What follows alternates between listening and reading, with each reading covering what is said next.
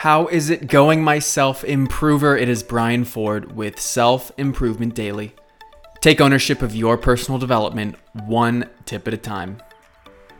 I wanted to share a lesson I learned from a new friend of mine named Scott McGregor.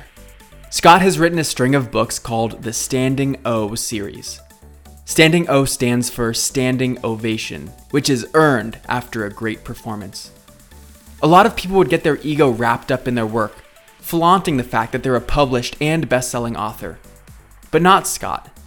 Scott's Standing O series is dedicated to giving a platform for others to tell their stories, creating a stage for others to shine on.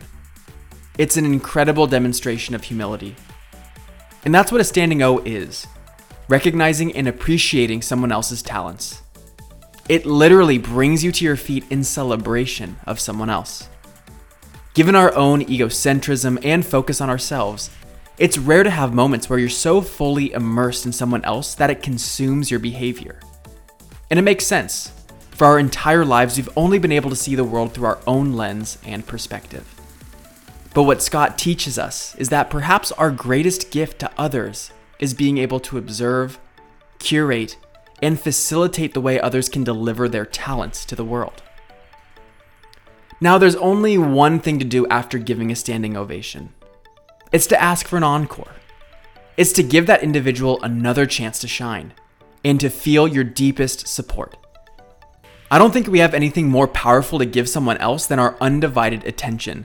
And we truly can make people feel like the center of the world when we let them become the center of our world, even if it's just for a moment.